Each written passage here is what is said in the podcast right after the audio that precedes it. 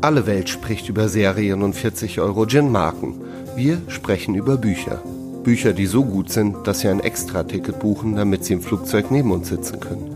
Bücher, die so schlecht sind, dass man sich fragt, ob Buchstaben wirklich eine gute Idee waren. Dieser Podcast heißt Too Long Didn't Read. Und wer ihn hört, wird vielleicht nicht schöner werden, aber dafür einen schönen Text für seinen Grabstein schreiben können.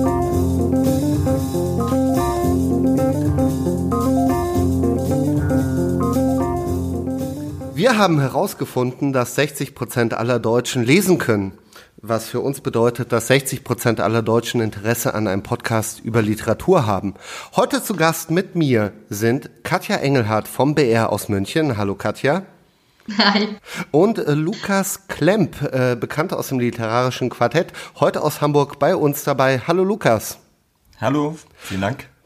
Und hallo, vielen Dank für die Einladung.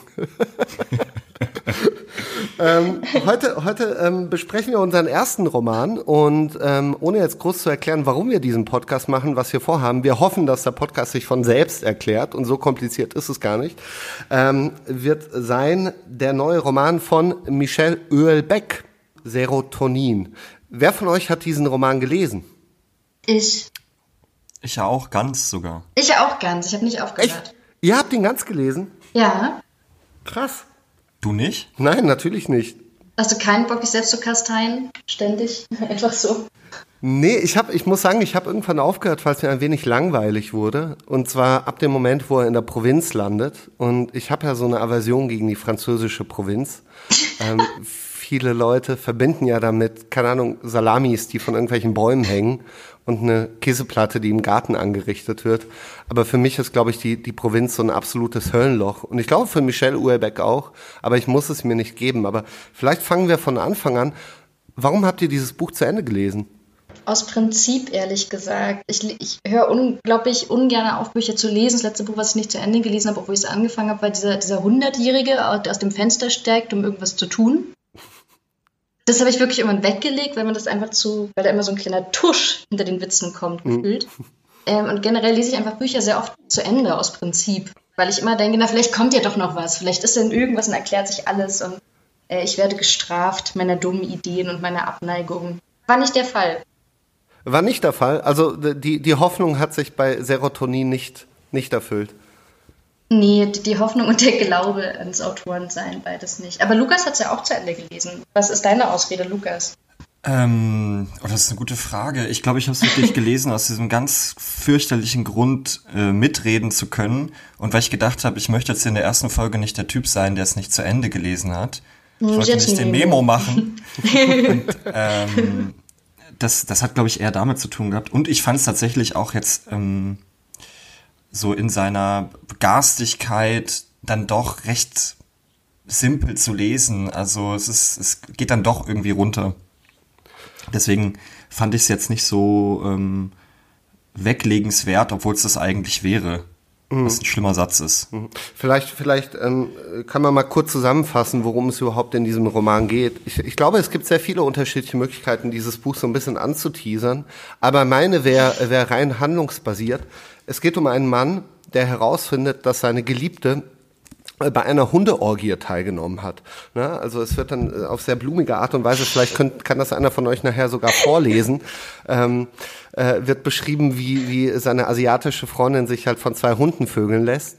Und daraufhin brennen bei ihm alle Sicherungen durch. Äh, er kündigt seinen Job und ähm, sieht sich so ein bisschen als Aussteiger aus der französischen äh, Arbeitsmühle und äh, zieht eben philosophierend ähm, durch das Land, äh, besucht einen Freund, der sich auf einem ja eher erfolglosen Bauernhof gemütlich gemacht hat und ergießt sich in so eine Art ähm, Menschenhass oder ja vor allem Selbsthass Ne, ähm, schon am Anfang in dem Buch, äh, und jetzt, Achtung, ich zitiere, ähm, mhm. schreibt er selbst ähm, oder sagt über sich, aber ich war nichts anderes, war tatsächlich nichts anderes, war nie irgendetwas anderes gewesen als ein substanzloses Weichei. Und der Roman ist voll davon, ist ähm, ne, auf der einen Seite halt nach innen gerichteter Selbsthass, ähm, aber eben auch nicht minder nach außen gerichtet ähm, Hass auf äh, Gruppen, von denen man glaubt, dass man noch in irgendeiner Form halt Macht über sie hätte, vor allem eben Frauen. Und ähm, ich, äh, war das eine okay Zusammenfassung? Was, was sagt ihr? War das gut? Oder würdet ihr es anders zusammenfassen? Nee, doch, das war sehr gut. Obwohl ich, ähm, ich muss sagen, ich finde das, was hinten auf dem Buchrücken steht, auch ganz großartig, weil es ist eigentlich die, die Fortran-Variante äh, dieser Geschichte, ist nämlich ähm, in Serotonin rechnet die Hauptfigur ab. Da könnte man schon sagen, jetzt reicht das schon. Und dann kommt mit der modernen Gesellschaft, der Wirtschaft, der Politik und mit sich selbst. Und das finde ich, ähm, ja, die Provence. Mehr ist da eigentlich Provence. nicht. Provence. Ich finde schön, dass du bei der Inhaltsangabe direkt damit angefangen hast, dass eine Freundin diese Hundeorgie hatte. Ja. Das ist aber ein knackiger Einstieg. Vor allem, weil, weil das kommt ja eigentlich gar nicht so schnell. Mhm. Also bis, bis er irgendwann so eine Ausrede dafür hat, sich aus dieser Beziehung irgendwie zu entfernen, die er dann auch noch toxisch nennt, obwohl er offensichtlich das toxischste Wesen ist, das auf der Welt rumläuft also das ist ja eigentlich nur eine, bekloppt, eine bekloppte Ausrede für sein Verhalten nach der anderen. Er hat mich wahnsinnig genervt. Was er sicherlich auch tun soll. Es soll sicherlich strapaziös sein. Man soll sich bestimmt mehrmals denken, um Gottes Willen. Man soll ihn ja genauso hassen wie er sich selber. Mhm. Aber irgendwie, ähm, ich habe nicht jedes Buch von ihm gelesen, aber ein paar ich habe schon wieder die Hälfte vergessen, aber auch bei der Unterwerfung zumindest und bei irgendeinem anderen früheren noch. Also dieses ständige sich wiederholen von einem Mann, der alles an der Potenz abhängig macht oder von seiner eigenen Potenz abhängig macht und eigentlich durch die Gegend strauchelt und sich an jungen Frauen festhält dabei, das ist so unangenehm und ich finde es mal machen unbedingt in jedem Buch wieder. Ja, es hat, ne, dieses ständige sich wiederholen ist halt auch etwas, was ich extrem mit, mit so Eckkneipen assoziiere. Also ich habe ich hab einen Freund, mit dem, mit dem gehe ich sehr, sehr gerne in Eckkneipen, um, um den Anschluss noch nicht zu verlieren. Und den Anschluss an wen genau? An, an, den, den Anschluss an, den normalen an, die, an die Abrechnung. Und ähm, und da ist sehr interessant, weil, weil du begegnest natürlich den Leuten immer wieder und sie haben halt immer wieder die gleichen Themen. Es ist immer, immer auch ne, so, eine, so eine merkwürdige, mhm. toxische Art von, du hast da Leute sitzen, die halt die, die größten Loser sind, also wirklich gesellschaftlich gesehen, halt die Totalversager, ähm, die aber trotzdem urteilen über andere, vor allem eben auch über junge Frauen und ähm, und, und das kriegst du halt jedes Mal mit. Also es ändert sich auch nie. Ne? Manchmal geht's dann vielleicht um Flüchtlinge, aber ne, das ist dann eben auch eine marginalisierte Gruppe, über die man sich ausschütten kann, um so ein bisschen, bisschen die Oberhand zu gewinnen. Und ich frage mich aber bei dem Roman, ob, ob ne, und ich glaube, das ist auch so die Frage, die die Kritik sich gestellt hat, ist es Absicht? Ne? Also ist es, wer, wer, wer spricht ja. hier? Ist es, ist es hier der, der Autor, der spricht, oder, oder ist es eine Figur, eine, ne, die stellvertretend für ähm, die Rolle der Männlichkeit oder des, des äh, modernen Mannes steht? Wie seht ihr das? Ich finde, ich habe mich das. Ah, sorry, sorry, dass ich da gerade so reinfunke, äh, Lukas. Ja. Aber das, das habe ich mich auch gefragt. Und ganz lange dachte ich mir, komm mal runter, Katja, sei doch nicht so persönlich angegriffen davon. Aber dadurch, dass das so oft wiederholt in so vielen Romanen, finde ich das sogar, wenn es eine, eine Idee von ihm wäre und ein absichtliches Strapazieren, einfach eine wahnsinnig ausgelutschte Idee. Und ich habe American Psycho wirklich sehr oft gelesen und, und bin gerne angeekelt und genervt von lyrischen Ich. Aber es hat irgendwie so sehr viel breit getreten dann. Dann sollte er vielleicht ein bisschen kreativer werden. Ich finde aber auch, was bei ihm äh, unfassbar nervig ist, ist, dass halt diese Diskussion, ähm, ist es, ist es er oder ähm, sind es seine Figuren und wo äh, endet da sozusagen die Grenze, dass die mhm. eigentlich alle Bücher, alle Inhalte, so zweifelhaft sie auch sein mögen, komplett überschattet. Und das ist etwas, das mich wirklich ähm, sehr ärgert, weil ähm, es egal ob jetzt Unterwerfung rauskommt oder ähm, Serotonin oder all die davor, dass es halt eigentlich mehr um diese Frage geht. Ne, um so dieses Skandalige, aber es redet niemand über den Inhalt dieses Buchs eigentlich. Was ich ganz interessant finde, ähm, ähm, und ich finde, die Frage erübrigt sich so ein bisschen, ist er das oder ist er das nicht? Weil letztendlich hat man ja nur den Text. Und ähm, egal wie, wie siffig er sich ähm, äh, auf Panels darstellt und irgendwie da äh, äh, mit so einer äh, Säuferweste sitzt und äh, einfach aussieht, als hätte ihn der Tod gerade ausgespuckt, ähm, finde ich diese Frage, ich habe das Gefühl, wir gehen ihm alle ein bisschen damit auf den Leim und darüber ärgere ich mich selber. Ich glaube, das ist vielleicht auch ein Ding, wo ich mich geärgert habe, dass man dauernd mit dieser Frage konfrontiert wird und darüber eigentlich die Zeilen so ein bisschen aus den, aus den Augen verliert. Ne? Also wenn das halt passiert, wenn, ja, man sucht ja quasi eigentlich, man scannt ja nur ab nach diesen bestimmten Motiven, weil mhm. man, man weiß, man weiß von dem Ruf und dann gehst du rein und dann ähm, kommt das mit dem ähm, Pornotape. Ich glaube, bevor ähm, er das Pornotape mit dem Hund sieht, ähm, findet er ein Pornotape, wo sie mit mehreren Männern äh, schläft. Ja. Ne, also dieses, dieses, ähm, es komplett auf die Spitze treiben. Also das sind dann so Momente, wo ich richtig, ähm, ja, von dem Text weggegangen bin und dachte, ah, da ist er wieder. So, das, das ist er, ne? Und dann, dann ja, und das ist halt eigentlich... Das schmunzelnd im Ohrensessel. Ach, das ah, ist er doch. da ist er. Genau, da ist, ist er wieder. Der Michel, ja. der Michel Ölbeck, genau, da ist er. So, und das Witzige ist, ich glaube, Leute hätte es tatsächlich extrem genervt, wäre es nicht da drin, aber man ist natürlich auch genervt, weil es halt auch so, so schlecht ist einfach auch, aber dazu ja. vielleicht später, dass es drin ist. Das, das macht so diesen ganzen Text und als auch die Diskussion darüber für mich so schwierig, und so, so, so äh, kräftezehrend, weil es letztendlich auf nichts zurückkommt. Mhm. So. Ja, aber ich finde, er hat nichts anderes verdient, dadurch, dass er das so, so oft macht. Und auch, also ich persönlich glaube, dass ihm die Fragen wahnsinnig auf den Nerven gehen müssen. Mir gehen sie auf den Nerven, wenn es bei jedem Buch und jeder Rezension immer wieder so aufgetischt wird. Aber ich meine, Nabokov muss sich nicht die Frage gefallen lassen, ob er ein Pederast ist, weil der halt zufälligerweise auch noch ein paar andere Themen hatte. Und wenn jemand das immer wieder so unglaublich unangenehm auftischt, absolut, ja. Dann, äh, oh, also, also dem, also dem Leser von Rezensionen, den Büchern wünsche ich das nicht, aber ihm wünsche ich wirklich jede Diskussion an den Hals, die man nur irgendwie fühlen mhm, kann. Mhm. Ja, äh, das ist ein guter Hinweis, ne? Gerade mit Nabokov. Ich meine, stell dir mal vor, es würde, es würde zehn Bücher über Lolita geben. Und äh, sie werden wie eine Eskalationsschraube geschrieben, dass sie von Band zu Band eben äh, ne, extremer und, und immer, immer tiefer und immer, immer wilder und lauter werden. Äh, könnte man sich die Frage stellen, okay, geht dem Autor vielleicht einer ab, gerade beim Schreiben? Und, ne, und dadurch, dadurch, dass halt die, die Bücher von Michel Ölbeck halt alle wie aus einem Guss sind, es könnte, ne, ich, ich glaube, man könnte, man könnte die Titel auch weglassen, einfach alles zu einem, einem äh, 2000-seitigen Band zusammenfügen und es als einen Roman verkaufen, würde das vollkommen Sinn ergeben, weil es gibt gibt überhaupt keine Variation in diesen Texten. Ich habe halt das Gefühl, ne, es ist alles so eine, so eine, ne, ich denke, er versteht schon die Welt und er, und er kann sich auch ein mhm. bisschen rausziehen aus der Situation, aber warum er dann immer wieder denselben Schuh anzieht, das verstehe ich ja. nicht ganz. Und weil, weil selbst in diesem Roman gibt es, es gibt ja interessante Ansätze.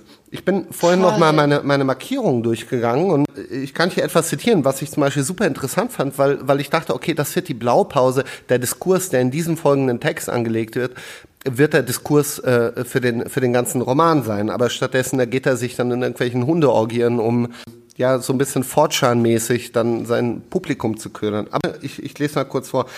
Nach dem Tod General Francos im Jahr 75 sah sich Spanien mit zwei gegenläufigen Strömungen konfrontiert.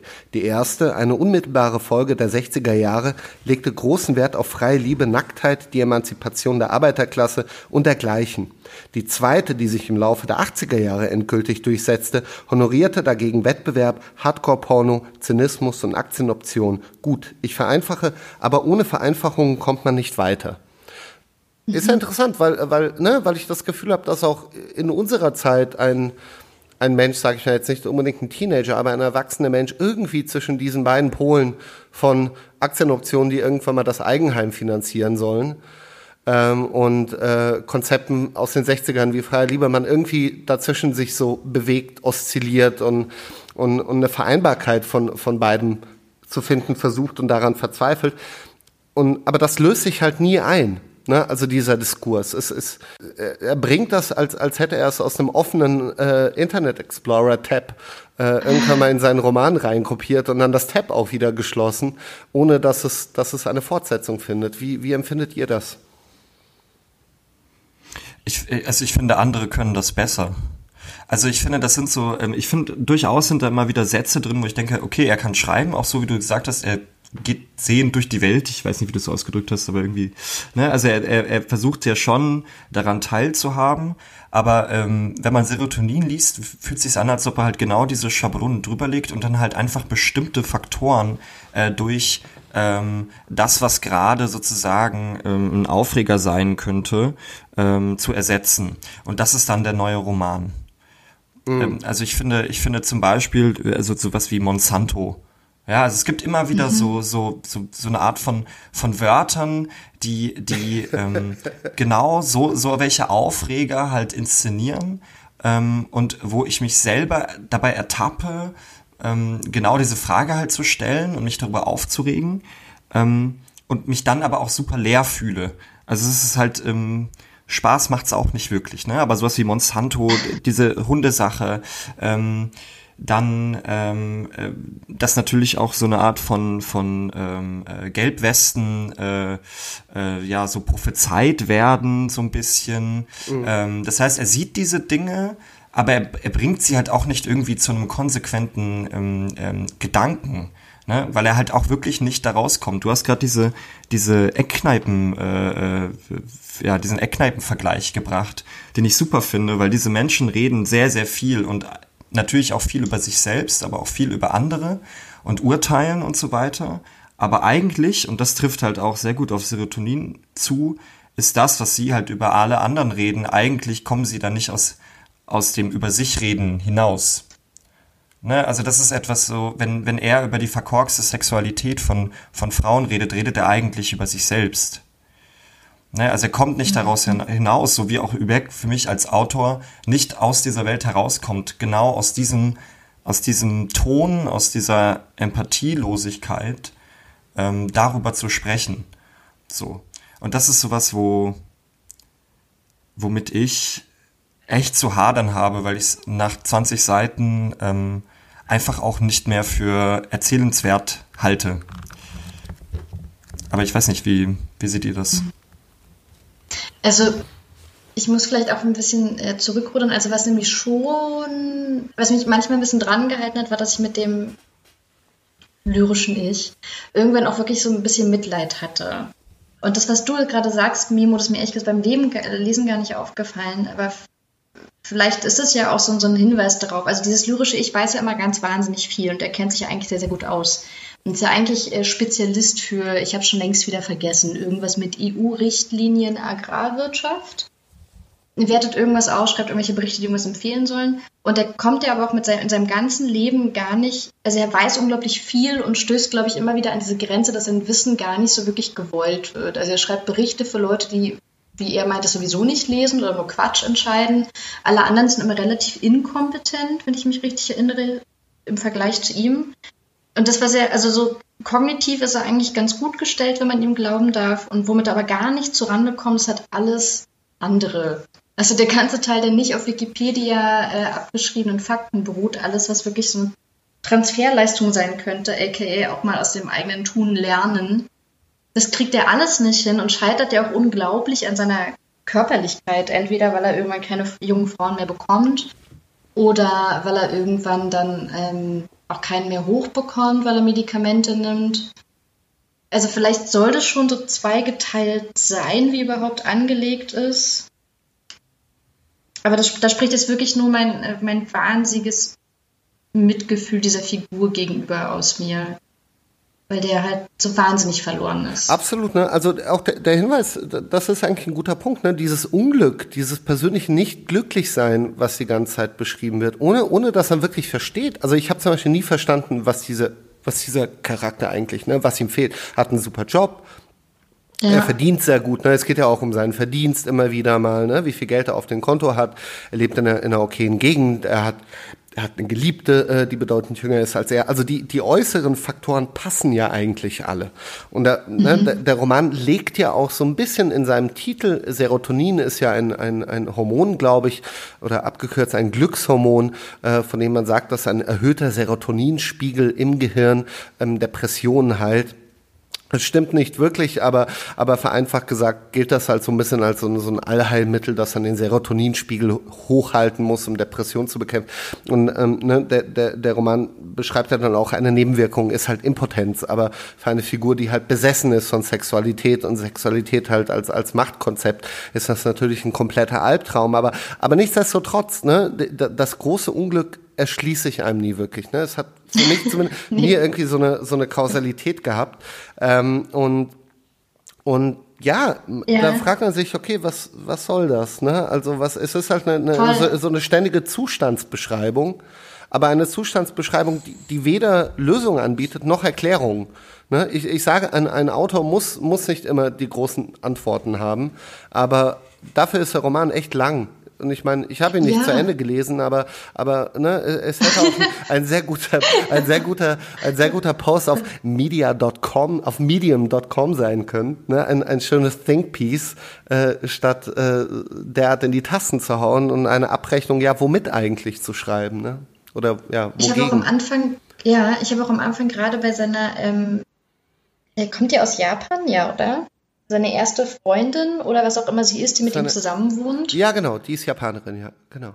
Ähm, und am Anfang habe ich dann leider mit ihm zusammen sie so ein bisschen dafür verantwortlich gemacht. So, ach, sie ist so ein bisschen hochnäsig und irgendwie hat er nicht so richtig Lust auf sie. Und dann habe ich mich auf die Suche begeben, woran, woran liegt es, was macht sie falsch. Stellt sich relativ schnell natürlich heraus, die macht das gar nicht so viel falsch. Aber auf der Suche beschreibt er immer so Sachen wie, ähm, dass sie zum Beispiel so Reisetaschen hat, die aber keine Rollen haben. Das heißt, sind einfach nur sehr, sehr schöne Luxustaschen und er muss die dann tragen. Und das ist halt richtig, das findet er halt wahnsinnig unfair und wahrscheinlich auch herablassend und ne, keine Ahnung. Ähm, und da war ich noch so ein bisschen bei ihm, ach ja, das ist ja wirklich gemein. Die Frau packt so viele Sachen, er soll sie tragen, das soll doch auch ein Symbol für irgendwas sein. Wie mies von ihr.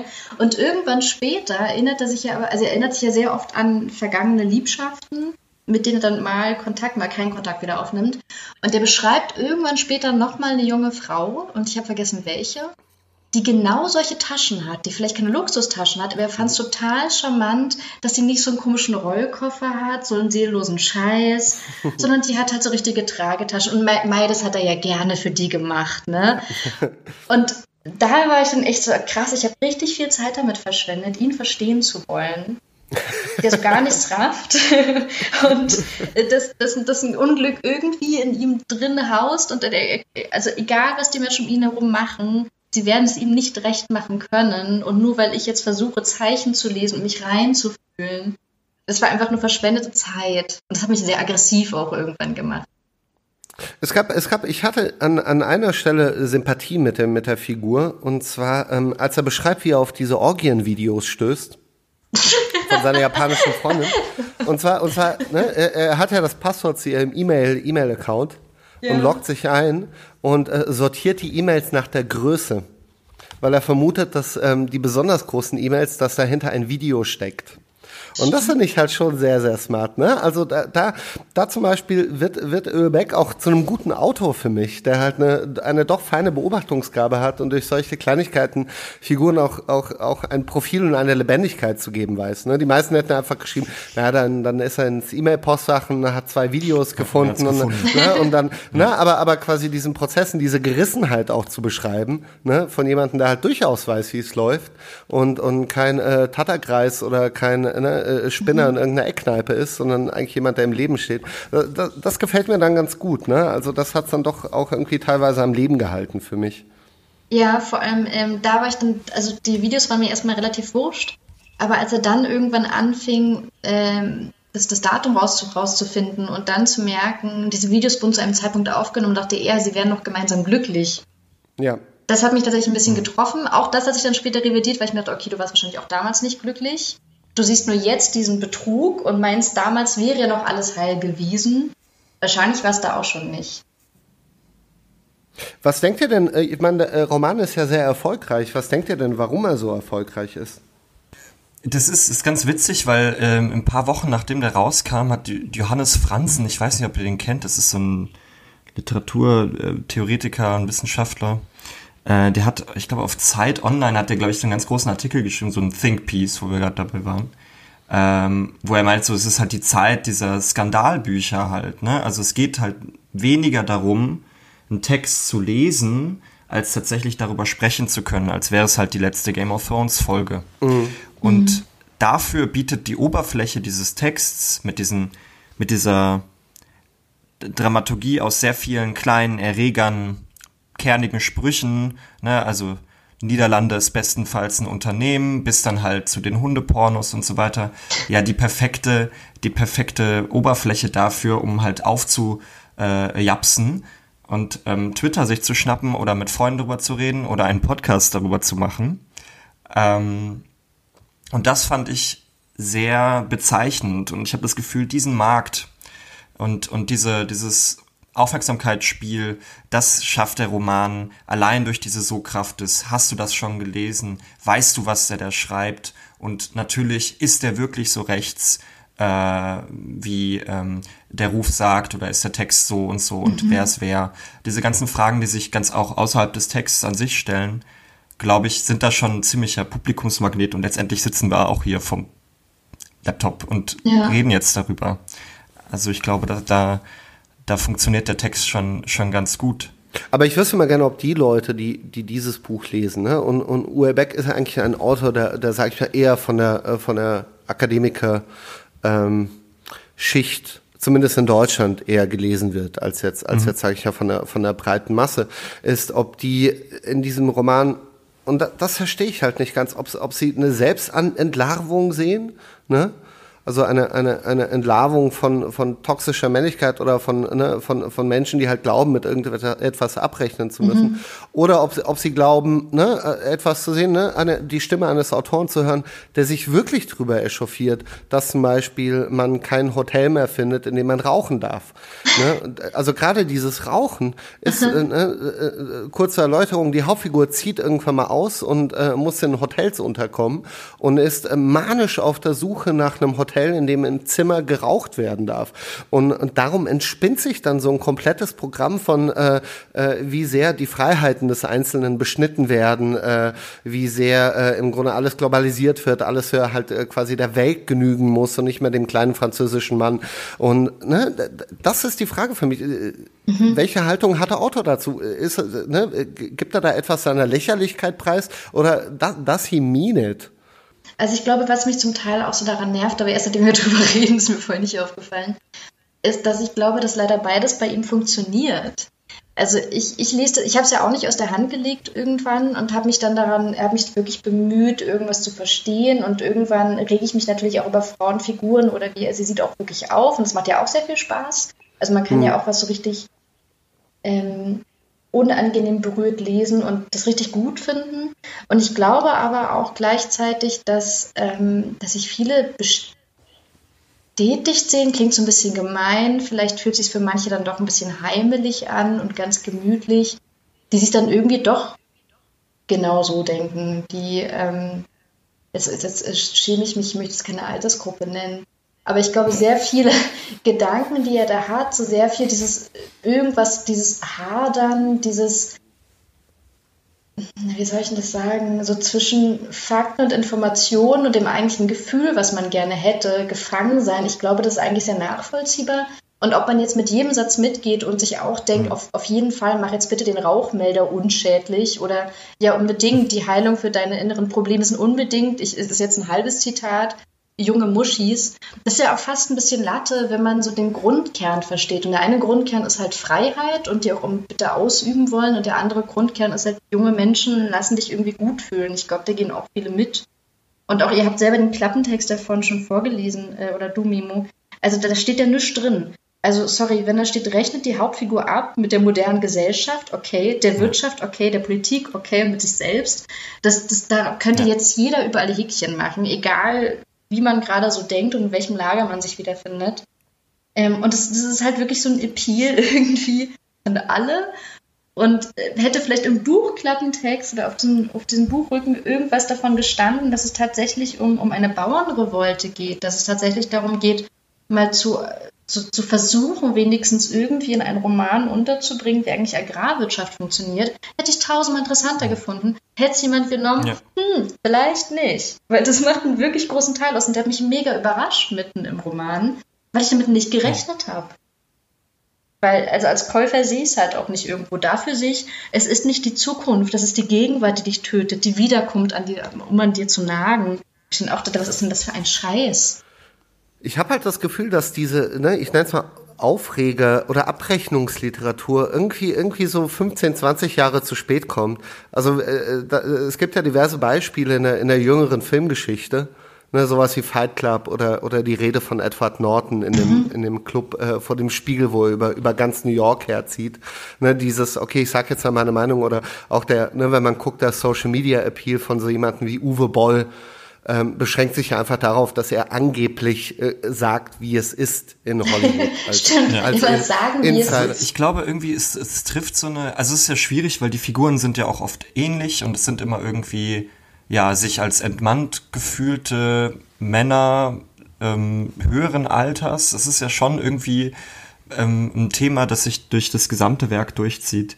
Und ich habe das Gefühl, und es sind immer erfolgreich, das ist ja auch das Wichtige. Also es mhm. sind ja nicht so, es sind ja nicht einfach nur irgendwie so, sagen wir mal, so Facebook-Shitposter, so Alt-Right-Leute, die irgendwie sagen, hier die da oben und so weiter, sondern es ist, es spielt mit so einer Unterdrückung von eigentlich würde man das gerne sagen. Ne? Mhm. Also das sind ja dann Leute, die dann halt irgendwie ähm, dann ähm, so reich sind und so ein gewisses Standing haben, dass sie sich eigentlich nicht leisten können, so komplett auszurasten. Und sowas wie Serotonin ist da ja auch ein sehr, sehr gutes Ventil. Ne? Und dann, dann, dann funktioniert das wieder sehr, sehr gut, dass man das halt irgendwie damit rauslassen kann. Mhm. Und das, das, das, das, und das ist halt auch was, wo ich sag, vielleicht aber liegt das auch irgendwie aufgrund meiner Biografie, damit kann ich sehr, sehr wenig anfangen. Mhm. Das ist für mich eine, eine, eine Literatur für irgendwie eigentlich etwas, was, was, was gar nicht so sehr eine prominente Stimme haben sollte. Mhm. Ähm, ohne da jetzt Moral, mhm. moralapostelig irgendwie äh, in den Mediendiskurs rein zu ähm, ja. schreien. Ähm, es ist echt was, was, was was mir so ein bisschen äh, auf die Nüsse geht, auf jeden Fall. Mhm. Na, ich, also ich kann dir sagen, ich habe ich hab bestimmt zehn Jahre meines Lebens, meine Familie hatte einen Biergarten in, der, in Ingelheim, das ist eine, eine, eine Kleinstadt hier in der Nähe von Mainz. Bekannt durch den Pharmakonzern Böhringer, von dem ihr vielleicht alle schon mal gehört habt. Egal, wir hatten da einen Biergarten und äh, ich habe da jeden Sommer gejobbt und wir hatten auch sehr viele, sehr viele Stammgäste, unter anderem eine, eine Gruppe Herren, das war vielleicht so ein Kreis von zehn, zehn älteren Herren, alle im besten Rentenalter. Und ne, im Grunde war das äh, äh Serotonin die, die Show ja. Na, die haben dann wirklich stundenlang eben am, am Tresen gestanden und, und ich habe ja die Gespräche auch mitbekommen und ne, es ging wahnsinnig oft eben auch um die Beschneidung von irgendwelchen Rechten, aber was sie alle geheim, geeint hat, war ein, ein fast schon irrealer Hass auf die eigenen Ehefrauen. hm. Wirklich, das ist total krass. Und, und ne, du, du hörst ihm zu, du musst auch manchmal lachen, also was für Gründe da auch angeführt werden. Und, und das hat mich, Serotonin, der Roman hat mich so extrem an diese, an diese Jungs erinnert. Ne, also auch in Serotonin beklagt er sich ja irgendwann zum Beispiel, dass die Japanerin seine, seine zwei, Jahr, zwei Jahresaffäre ihm in dieser Zeit nie ein einziges Geschenk gemacht hat und, und leidet darunter. Und, und, und das waren eben auch so Talks und so, und so Sprüche, die ich da mitbekommen habe, wo da eigentlich so, so Kleinigkeiten dann wirklich aufgeführt wurden als Beleg für die eigene Enttäuschung oder für die Kälte, die sich in diese Beziehung geschlichen hat. Ich habe gerade äh, tatsächlich eine Stelle gefunden, da habe ich mir extra so einen kleinen äh, gelben Marker reingemacht. Wer ist denn sowas postet? Ähm, weil es geht tatsächlich um diese Japanerin, die ihm nie irgendwas geschenkt hat. Außer ihren Körper von äh, vorne bis hinten ist mir da jetzt gerade rausgerutscht. Weil der, also ich habe mir das da reingemacht, weil tatsächlich er was ganz Unangenehmes sagt.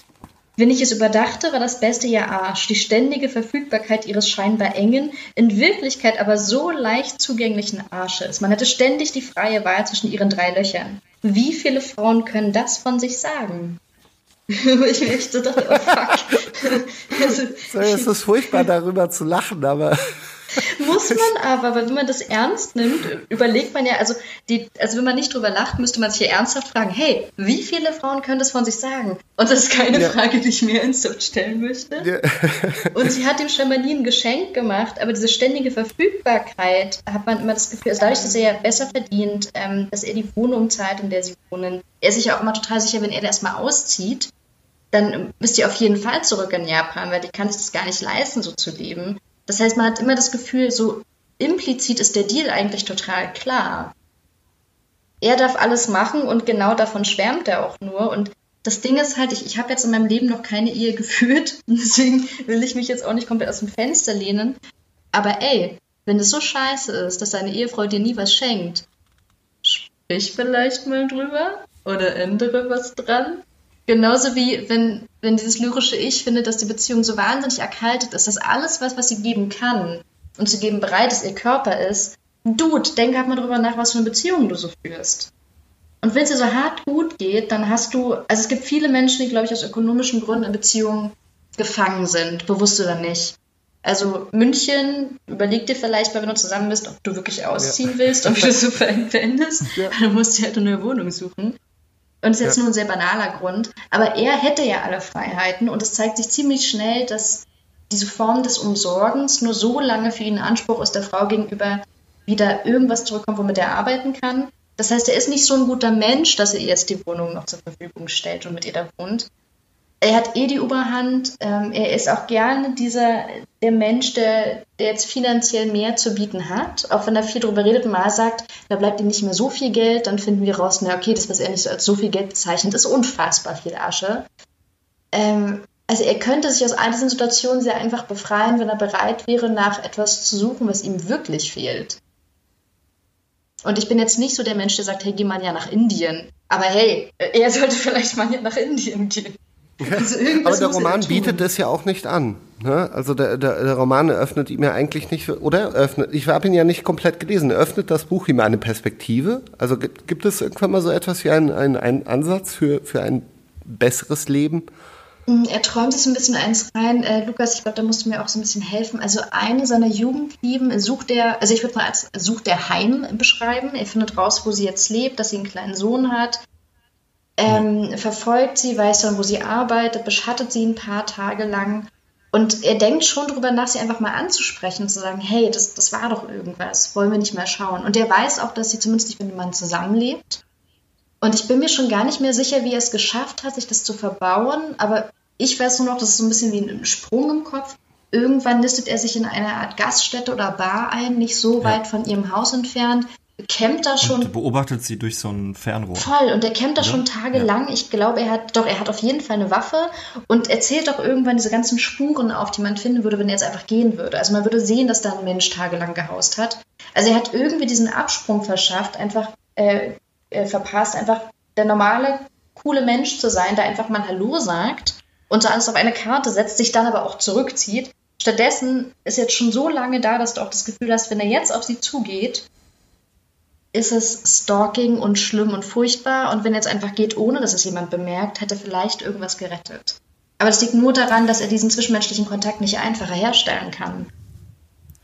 Und das, das Interessante ist ja auch sozusagen eigentlich, dass ähm, bei dieser Stelle, wo so ein bisschen Humanheit irgendwie ähm, reinkommt, ist man sich trotzdem beim Lesen sicher, dass wenn er es bekommen würde, ähm, es eh wieder verwelken würde.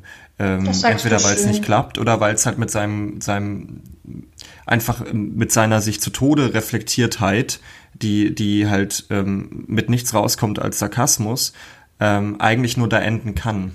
Also das Buch ist voll mit Utopien eigentlich. Also er macht sich ja viel Gedanken darüber, ähm, was jetzt wie äh, eine perfekte Beziehung, also die Wünsche und die Träume, die sind ja dennoch da. Mhm. Ne? Also ähm, der Traum nach äh, irgendeiner Potenz, äh, nach den Fähigkeiten einer gewöhnlichen Nutte statt die seiner Freundin.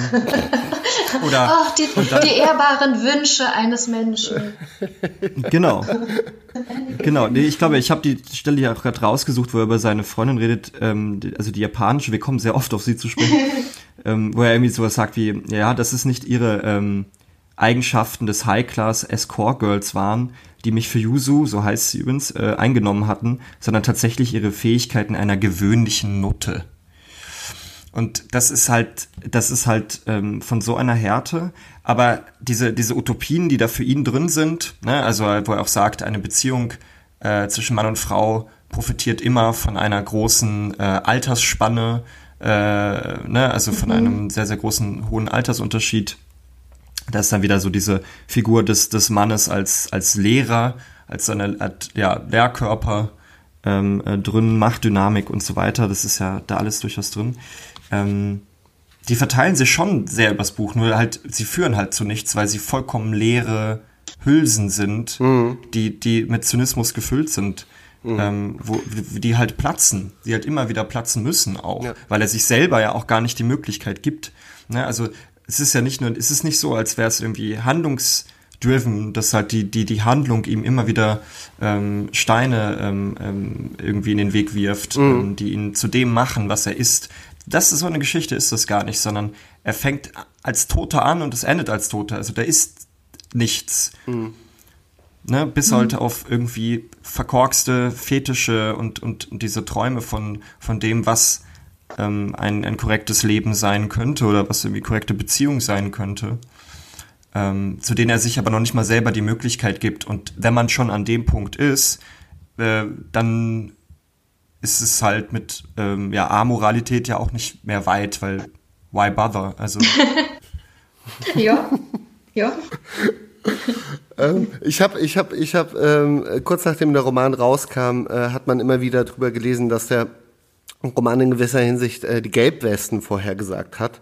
Ähm, ich bin ich bin selbst nie zu dieser Stelle gekommen in dem Roman, aber aber könnt ihr dazu was sagen? Ist das ist ist das wirklich so? Hat das eine Relevanz oder ist das eher da, daherkennend konstruiert, um um einen, einen, einen noch weiteren Selling Point zu haben? Ähm, also ich fand es tatsächlich eher daher konstruiert, besonders weil also in ganz vielen Kritiken war es ja, wenn man den Buchumschlag entfernt, der Hardcover äh, ist es ja so, dass es komplett gelb ist. Mhm. Und das war der Kritik sehr viel, äh, äh, äh, ja, sehr viel Zeilenwert darüber, wie das halt schon irgendwie was ähm, ähm, voraussieht.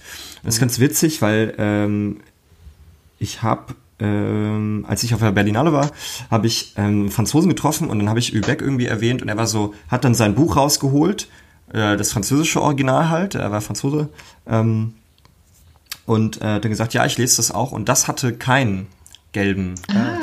Und ich habe die ganze Zeit gedacht, als wäre das so ein so ein krasser Gag und ähm, das ist schon alles durchdacht. Aber anscheinend scheint das ähm, mit der deutschen Zusammenfassung, also man rüge mich jetzt, wenn es doch im Französischen so sei, aber ich bis jetzt das durchgeguckt und scheint nicht so zu sein. Ähm, das wirkte dann für mich dann doch ein bisschen konstruiert. So schnell kann auch mhm. keiner glaube ich, mhm. ähm, handeln. Aber so diese, ich, ich glaube, es spricht halt eigentlich eher für diese, diese, ähm, ja, was er halt aufzeichnet, diese, diese Unzufriedenheit halt mhm. im, im, im, im, ländlichen Milieu, mhm. mhm. ähm, was halt aber auch keine Neuigkeit ist, ne, sondern halt nur damit halt einen Höhepunkt getroffen hat. Mhm. Ich wüsste, ich wüsste gerne, ob der, ob der Roman auch in Frankreich so vermarktet wurde wie in Deutschland. Also über diese Schiene von ne, äh, die große Abrechnung oder ob er ja. sich eher einreiht in eine lange Tradition von provokanter französischer Literatur, die halt mal so ein bisschen auf die Kacke haut. ja. So, ich weiß es nicht, kann kein Französisch, das wäre aber vielleicht vielleicht interessant ähm, mal nachzulesen. Ähm, was ich interessant fand, ist, ich, ich mag ja auch so ein bisschen so Literaturgossip und ich habe herausgefunden, dass ja auch Urbeck geheiratet hat vor gar nicht allzu langer Zeit. Ach. Und äh, äh, da wurde tatsächlich ein einziges äh, geheim geschossenes äh, Foto von der Hochzeit gepostet oder veröffentlicht. Und er hat eine junge Asiatin geheiratet tatsächlich. Carla Bruni war einer der Top-Gäste, eine gute Freundin von ihm. Und er selbst war aber angezogen und hergerichtet wie so ein Charakter aus dem Tim und Struppi-Band mit so einem Bowler und so ein schöner Frack und ne, seinem bisschen so eingequetschten Gesicht und es war alles sehr, sehr, sehr, sehr strange. Ah, ich habe es gerade gegoogelt. Das ist ja wirklich ganz unangenehm. Jetzt möchte ich es auch sehen. Ja, schaust du mal wirklich. Also erstens hat Memo natürlich mit allem recht, wie immer. Ähm, aber es ist auch so, so und ah. es ist der zweite Suchbegriff auch geil. Ja, die Verwunderung ja. muss einfach sehr groß gewesen sein. Ja, überleg mal, ich, ich meine, er muss ja irgendwann seiner Frau gesagt haben, so, äh, read this, read this, new book. weißt du, und dann ließ sie sich das durch und die ersten 150 Seiten wird halt über diese japanische Frau hergezogen. Ja, ich frage mich auch gerade, ob ich da jetzt ein bisschen engstirnig bin. Ähm, aber ich würde schon, also, oh Gott, wie ist es unangenehm, sich da jetzt auch noch so gossipmäßig reinzufühlen. Aber, ähm, ich wäre schon ein bisschen unangenehm berührt. Wahrscheinlich muss man halt, wenn mit einem Künstler irgendeiner Form zusammen ist, vor allem wenn, wenn, es Michelle Houellebecq ist, sich auch total viel gefasst machen. Aber, also überhaupt, na okay, es ist halt zufälligerweise auch noch eine, eine asiatisch aussehende Frau, die da geheiratet hat. Aber überhaupt dieses, was wahnsinnig innervierend ist, ist ja, dass er an keiner Frau ein gutes Haar lässt in seinen Büchern zumindest an keiner jungen Frau sowieso, alle Frauen gefühlt, nicht in echt, aber gefühlt über 30, sind meistens so eigene kleine Wracks. Den kannst du jetzt auch nicht mehr helfen. Die haben auf jeden Fall schon längst ein Loch im Bug, so die ersaufen schon, wenn nicht in Alkohol, dann irgendwelchen anderen Problemen. Oder aber, die sind nicht erreichbar. Vielleicht liegt es daran, dass er dann auch nicht falsifizieren kann, äh, wie es denn jetzt, also dass es denen gut geht oder nicht gut geht und er sich natürlich auch mal so ein Traumschloss da aufbaut. Aber es gibt eigentlich gefühlt keine funktionierende normale Frau. Also auch dieser Freund von ihm, den er da besucht, der auf dem Land lebt, der glaube ich, hat der BWL studiert, ich habe keine Ahnung, aber hat irgendwas studiert, mit dem man richtig Asche machen kann und hat sich gedacht, nee, ich bleibe jetzt hier auf dem Land, ich habe hier meine kleine Weide und alles Bio und Biomilch und dann schlachten wir die Kühe. Der so wahnsinnig viel schlaue Dinge sich denkt, aber eigentlich im finanziellen Ruin dem immer näher kommt. Ähm, es wird dann für ihn sehr ausweglos auch. Und auch der, der hatte halt mal eine Frau, die hat ihn dann irgendwann verlassen für einen gut verdienenden Pianisten, der in, ich glaube, England lebt. Also es gibt einfach keine normale Frau, die dann auch noch halbwegs sympathisch ist. Mhm. Also was ja auch den Roman vielleicht oder generell seine Romane vielleicht auch interessanter machen würde, wenn, klar, ne, also klar kann man sich in diesem, ne, in, in diese, in diesem Frauenhass ähm, ergießen als Autor, sage ich mal. Aber, aber der Roman gewinnt ja erst dann oder eine Geschichte dann an Qualität, wenn es auch, quasi Widerstände gibt oder, oder ne, äh, Figuren oder Situationen, die, sage ich mal, ein Weltbild auf die Probe stellen oder herausfordern. Und so, so weit kommt es ja nie. Also diese Mühe macht er sich auch gar nicht. Und ich bezweifle auch, dass er so eine Frau wahrscheinlich überhaupt schreiben könnte. Weil, ne, also, weil. Besonders fand ich ähm, also ich meine, es gibt ja eigentlich auch nur drei Figurenarten, halt eben der mittelalte Mann, äh, die sehr viel jüngere Frau, äh, die potenziell immer ähm, ähm, ja das Objekt der Begierde ist, und dann halt die Frau, die halt, ähm, wie Katja jetzt schon gerade gesagt hat, äh, äh ja, wie hast du es gerade genannt, das Bug, das, äh, das Loch im Bug, also wo es halt quasi. Ich höre ich hör zum Glück gar nicht so oft beim Reden zu. Ich weiß gar nicht, was ich gesagt habe. Es kommt einfach so aus dem Mund raus. Diese Frau ist ein Loch im Bug. Im Bug der Männlichkeit. Genau, ja, das ist doch schöne Sprache. Ähm, genau, also es scheint ja sozusagen eigentlich gar nichts äh, anderes zu existieren. Also sehr viel ältere Frauen gibt es zum Beispiel nicht. Ja, also halt eine mütterliche Figur, die immer sagt, was machst du da für eine kranke Scheiße, hätte er vielleicht mal ja. gut gebrauchen können. Ja. Ne? Aber auch zum Beispiel junge Männer, junge Männer finden auch nicht statt. Oder äh, ja, das ist halt wirklich eigentlich kommt es nur auf diese diese äh, äh, Schräglage, ähm, ja, junge, attraktive Frau und halt dieser äh, mittelalte, sehr erfolgreiche äh, Typ, ähm, der aber nicht ja. aus seinem Leben klarkommt. Darauf kommt es hinaus. Ja. Also da ist wirklich, scheint fast, diese Welt scheint nichts von nichts anderem zu bevölkert zu sein. Und es ist ja auch sehr traurig, also für das lyrische Ich, ich vergesse auch ehrlich gesagt mal, wie er heißt, deswegen sage ich immer nur lyrisches Ich nicht, weil ich so korrekt sein will. Michel, Michel Uelbeck. Nee, nee, das, das, Michel äh, die Uelbeck. Michel Uelbeck. okay. Ähm, es, es, tut mir auch wahnsinnig Nennen leid. So. Also jeder, jeder Mensch, ob es jetzt der Autor ist, das lyrische Ich, jeder Mann, der durch das Leben geht und immer nur verflossenen Frauen hinterher trauern kann, mit dem er mal auf einer Augenhöhe war, als er selber jung war. Oder jetzt halt von oben auf die jungen Frauen herunterschaut und immer nur dem hinterherlaufen muss, ob er sie jetzt kriegt oder nicht. Das muss ja auch wahnsinnig strapaziös sein. Also er trifft ja relativ früh am mhm. Anfang in Spanien so zwei junge Frauen, wo dann immer abgewägt wird, die eine, die Brünette gefällt ihm jetzt doch ein bisschen mehr und was die jetzt jeweils anhaben und die eine hat Shorts und die andere einen Rock und es geht so lange darum, dass er auch sagt, er hätte noch monatelang von diesem Arsch geträumt. Also abgesehen davon, dass es mich natürlich nicht so wahnsinnig anspricht als Frau, ist, ist dann halt so ein Rest da, wo ich mir denke, ach krass, also wenn du so sehr potenziellen, also vielleicht nicht mehr wirklich potenziellen Menschen hinterher draußen denkst, mhm. was hätte werden können. Das ist ja auch richtig beschissen. Ja, die Unerreichbaren, die sind ja, die sind ja auch so unerreichbar Voll. für ihn. Zugleich, obwohl er hilft ihm, glaube ich, bei so einer Autopanne. Ja, klar, ist ein echter Mann. Und, Der hilft ihm ja, halt beim Reifenwechsel. Ja, und das ist halt ja, so eine so eine typische, eigentlich so eine so eine Porn-Fantasy, ja. Ne, halt der, der, der Mann, der, der als Retter in der Not äh, zwei jungen Mädels halt äh, auf die auf die ja, Beine die Mädels hilft. haben voll die gute Laune und, und, und sind totale normalerweise in, ja, aber Lebensfreude Ja, genau, zwei Freigeister und ist ja auch Teil in dieser Nudistenkolonie, ne? Und, und eigentlich ist das so, eine, so ein Pornostandard, ne? Den er, den er sich da, den er sich da ausmalt, der aber nie Erfüllung findet und vielleicht auch deswegen für ihn halt so in so einem, ne, so konservierter Idealismus ist, von dem er sich offenbar, ne, über Jahre, über Jahre nähren konnte. Also ich meine, es ist ja auch schade. Also ich glaube, ich kann auch deswegen nur so mitfühlen, weil weil man das ja selber so stückweise kennenlernt. Also ich habe nicht dieselben Bedürfnisse wie er und ich denke nicht so über fremde Menschen wie er. Aber natürlich ist das, glaube ich, ernsthaft so. Und äh, also ich habe mir mal angefangen, so ein bisschen so in Maskulinistenforen so ein paar Sachen durchzulesen und auch so diese ganzen ähm, Pickup-Artist-Sachen, so, so ein paar Tipps und mhm. Tricks, wie das so läuft mit den Frauen. Und dann hat wirklich ein Mann ja. was geschrieben und obwohl ich das so wahnsinnig widerlich finde, erkenne ich was wieder und das ich auch äh, in, in Serotonin, eigentlich in, in allen Beck-Romanen.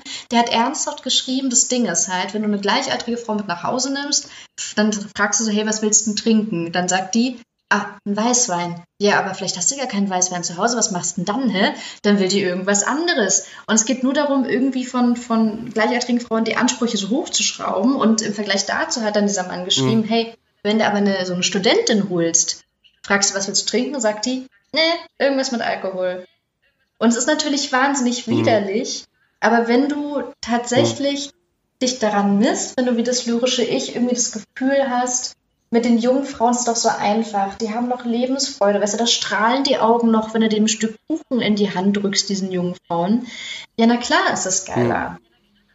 Also wenn du das suchst und wenn du das in dir selber nicht hast, dann musst du dir halt so ein Stück unbeschwert woanders herholen und das kriegst du wahrscheinlich dann nicht bei Leuten in deinem Alter oder einfach sehr selten. Ja, absolut. Ich meine, es gibt, es gibt keine älteren Manic Pixie Dream Girls. Das ist ja wirklich so. Das klingt absurd, aber, aber das ist mir irgendwann mal aufgefallen, dass ne, das Manic Pixie Dream könnte ja durchaus. Es, äh, äh, eine Ausnahme ist Harold and Mode tatsächlich. Ne, das aber, aber ist halt ein Film aus den 70ern. Deswegen nehme ich den jetzt mal raus. Aber ne, das äh, quasi das Bild von der von der Frau, die dich vor deiner eigenen tristen Existenz mhm. rettet, in die du dich selbst reinmanövriert hast ähm, ist, ist immer, immer gebunden an eine, an eine jüngere Frau, die halt sehr vital ist, aber auch zugleich auch unerreichbar, ne, die, die du nicht an dich binden kannst mit Geld oder mit, ne, mit, mit irgendetwas, was du dir, was du dir erarbeitet hast. Und ne, ich meine, wir reden jetzt schon eine ganze Weile über dieses Buch und, und es macht mich fast schon so ein bisschen versöhnlich, weil man, weil man doch über diesen Roman sprechen kann. Und ich finde, ich finde, da, da, das ist doch eine, eine recht große Qualität. so, so plump es, so plump es klingt, aber wir mhm. hatten ja, dieser, dieser Podcast hätte eigentlich starten sollen mit einem anderen Buch, und zwar ähm, der Schmetterling oder der Schwarm, oder wie heißt das von, Die von Tyrannei Frank Schätzing? des Schmetterlings. Die Tyrannei des Schmetterlings, vielen Dank, Katja, ja, Dankeschön. Ähm, und, und äh, über den man nicht hätte viel sagen können, meiner Meinung nach. Da, ich auch ne? da hätte man sich eher über, über da hätte man über die Sprache sprechen können, über, über die Aneinanderreihung von, von Klischees, aber, aber der Roman, ne, trotz seiner, also Serotonin, trotz seiner erstmal behaupteten Einfältigkeit und auch, auch ähm, Widerwärtigkeit, beinhaltet dann doch irgendwie genug, um, ja, Lukas, um was eigentlich? Das ist das wie im Ach, Unterricht mit dem Lehrer. Also. genau. Hey Lukas, was ist denn das Ergebnis von der Matheaufgabe 6a? Ich, ich weiß nicht, ich weiß nicht, ob ich da komplett mitgehen würde. Ich, ich finde, ich finde es super, dass wir, dass wir da drüber reden können und viel drüber reden können. Ich weiß nicht, ob mich das so ganz aussöhnt, ähm, weil dieses Prinzip, was da eigentlich zugrunde liegt, ähm, halt echt dieses Brad Easton Ellis äh, unter Null Ding ist. Also diese absolute Empathielosigkeit, ähm, diese Beteiligungslosigkeit. Das, also natürlich können wir darüber reden. Man könnte das gleiche Buch mit anderen Faktoren auch in 20 Jahren schreiben. Ähm, aber ich muss schon sagen, dass ich mittlerweile genug Fight Clubs in meinem Leben hatte. Äh, ich hatte genug, ich hatte genug unter Nulls. So. Und das ist mir ganz stark aufgefallen, neben den ganzen durchaus interessanten ja, äh, zeitgeistdiagnostischen äh, Momenten, die ja durchaus drin sind, ähm, mit den Bauern und so weiter, mhm. dass, dass diese Stelle, wo er dem äh, Pederasten, ähm, wo er die, sich diese Videos anguckt, ähm, Ach, den habe ich voll vergessen. Genau, das hatten wir jetzt nämlich noch gar nicht drin. Das war etwas, wo ich wirklich gedacht habe, jetzt reicht's. Das ist, ähm, das ist Schund Das ist einfach nur furchtbar. Und es hat mich auch sehr an Brad Easton Ellis erinnert. Es gibt, glaube ich, bei Unter Null gibt es diese Szene, wo ähm, eine junge Frau vergewaltigt wird und die sind halt alle so ähm, verdrogt, dass sie es irgendwie nicht so richtig mitbekommen und irgendwie ist es ihnen auch egal. Und dieses Prinzip ist ja auch einfach etwas, wovon Serotonin nun 30 Jahre später mit 30 Jahre älteren Protagonisten lebt. Und er, jedenfalls, er, er ähm, der, der Protagonist bricht in dieses Haus ein von, von, von einem, ich glaube, es ist ein Deutscher auch. Mhm. Ähm, irgendein ein, ein Wissenschaftler, ähm, den er über Tage lang beobachtet und er hat die leise Vermutung, dass er dort ähm, ähm, ähm ja, ähm, Kinderpornografie dreht. Und ähm, er hat auch recht, er soll recht bekommen, er findet die Tapes auch. Und was halt tatsächlich vorkommt in dieser Sprache ist dann, dass er sich nicht über die äh, Darstellung aufregt, sondern darüber, wie unfassbar unzeitgemäß das doch gefilmt sei. Ja, und das, das, also wie, das ist, und, und, und Jetzt, jetzt kann man natürlich sagen, ja, wow, es zeigt, es zeigt wirklich, äh, wie sich diese, diese äh, Männergeneration äh, wirklich gar, ne, gar keine Empathie mehr äh, ähm, äh, bedienen kann und so weiter. Und das ist was, wo, wo ich nach so Hunderten von Brad Easton Ellis, es ist letztendlich genau das, dieses Prinzip, dass man selbst in dem absoluten Schock der, der Furchtbarkeit ähm, sich nur über das Videoformat aufregen kann. Ähm, das ist, das ist dann halt eben auch, finde ich, keine, keine Literatur, die dafür da ist, gelesen zu werden, sondern um vielleicht auch ein bisschen den, den Anknüpfungspunkt von vorhin aufzugreifen, sondern halt wirklich eine ist, die auch dafür gemacht ist, sich aufzuregen. Ähm, mhm. und, und eigentlich ein super billiger äh, Spektakeltrick ist, ähm, auf den wir jetzt wieder äh, natürlich äh, äh, reinfallen. Aber ich weiß nicht, ähm, ähm, hast du so weit gelesen, Memo? Oder wie fandst du es, Katja? Nee, soweit. Das ist so, so ungefähr in der Mitte so und das ist halt. So weit bin ich gar nicht gekommen. Aber es, es hat halt was von einem, Ed, wie, ne, es ist ja. ja. schon öfter gefallen, wie so eine Fortran-Posting. Ne, ähm, äh, könnte ich ja durchaus vorstellen, dass es sowas gab, sich über die Ästhetik von Kinderpornos aufzuregen. Ähm, ja. Ja, vor allem das ist natürlich ja. bitter, ne? Also es ist bitter, wenn, wenn ich fände es eh bitter, wenn Autoren quasi gefangen sind in so einer Eskalationsschraube von ne, quasi ein Spektakel nach dem anderen bieten zu müssen, um auch die Leser bei Stange zu halten oder, oder künstlich irgendwelche Aufreger zu produzieren. Weil, ähm, genau.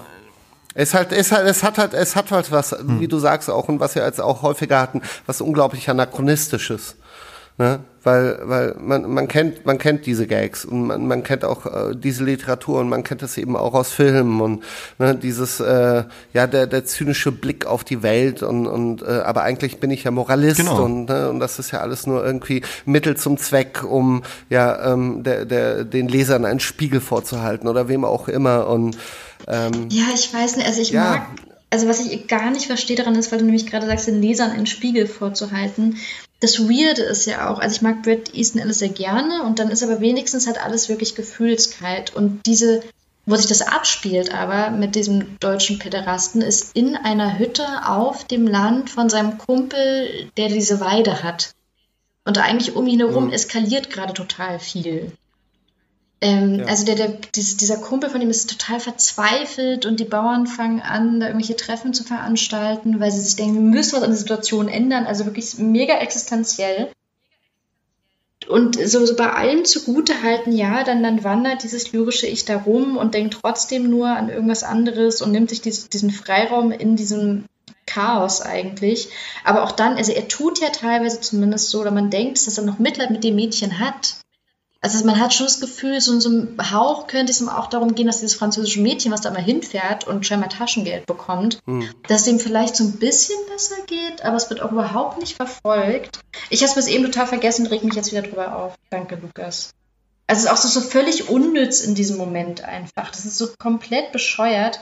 Und ich meine, Spiegel vorhalten, das ist nur total nett gesagt, aber ich meine, Wer denkt sich das? Ja, das wem, ja. Wem, genau, also, wer, wer ist genau, dieser Mensch, dem, wer denkt also sorry, so, ja. wird da jetzt Marc de Trou ein Spiegel vorgehalten oder was? Also wie viele Leser sollen das sein? Das ist so völlig, also mit einer moralischen Idee um die Ecke kommen, die die meisten gar nicht erst haben, weil die hoffentlich anders ticken.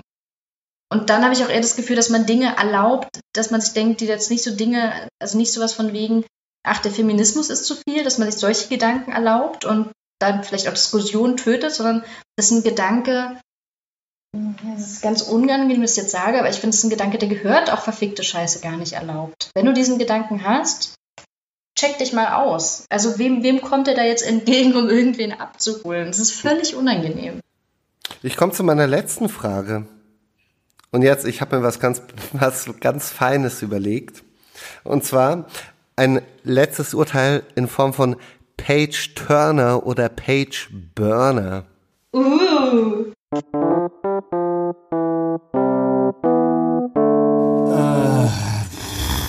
Äh, doch, äh, Page Burner, komm. Komm.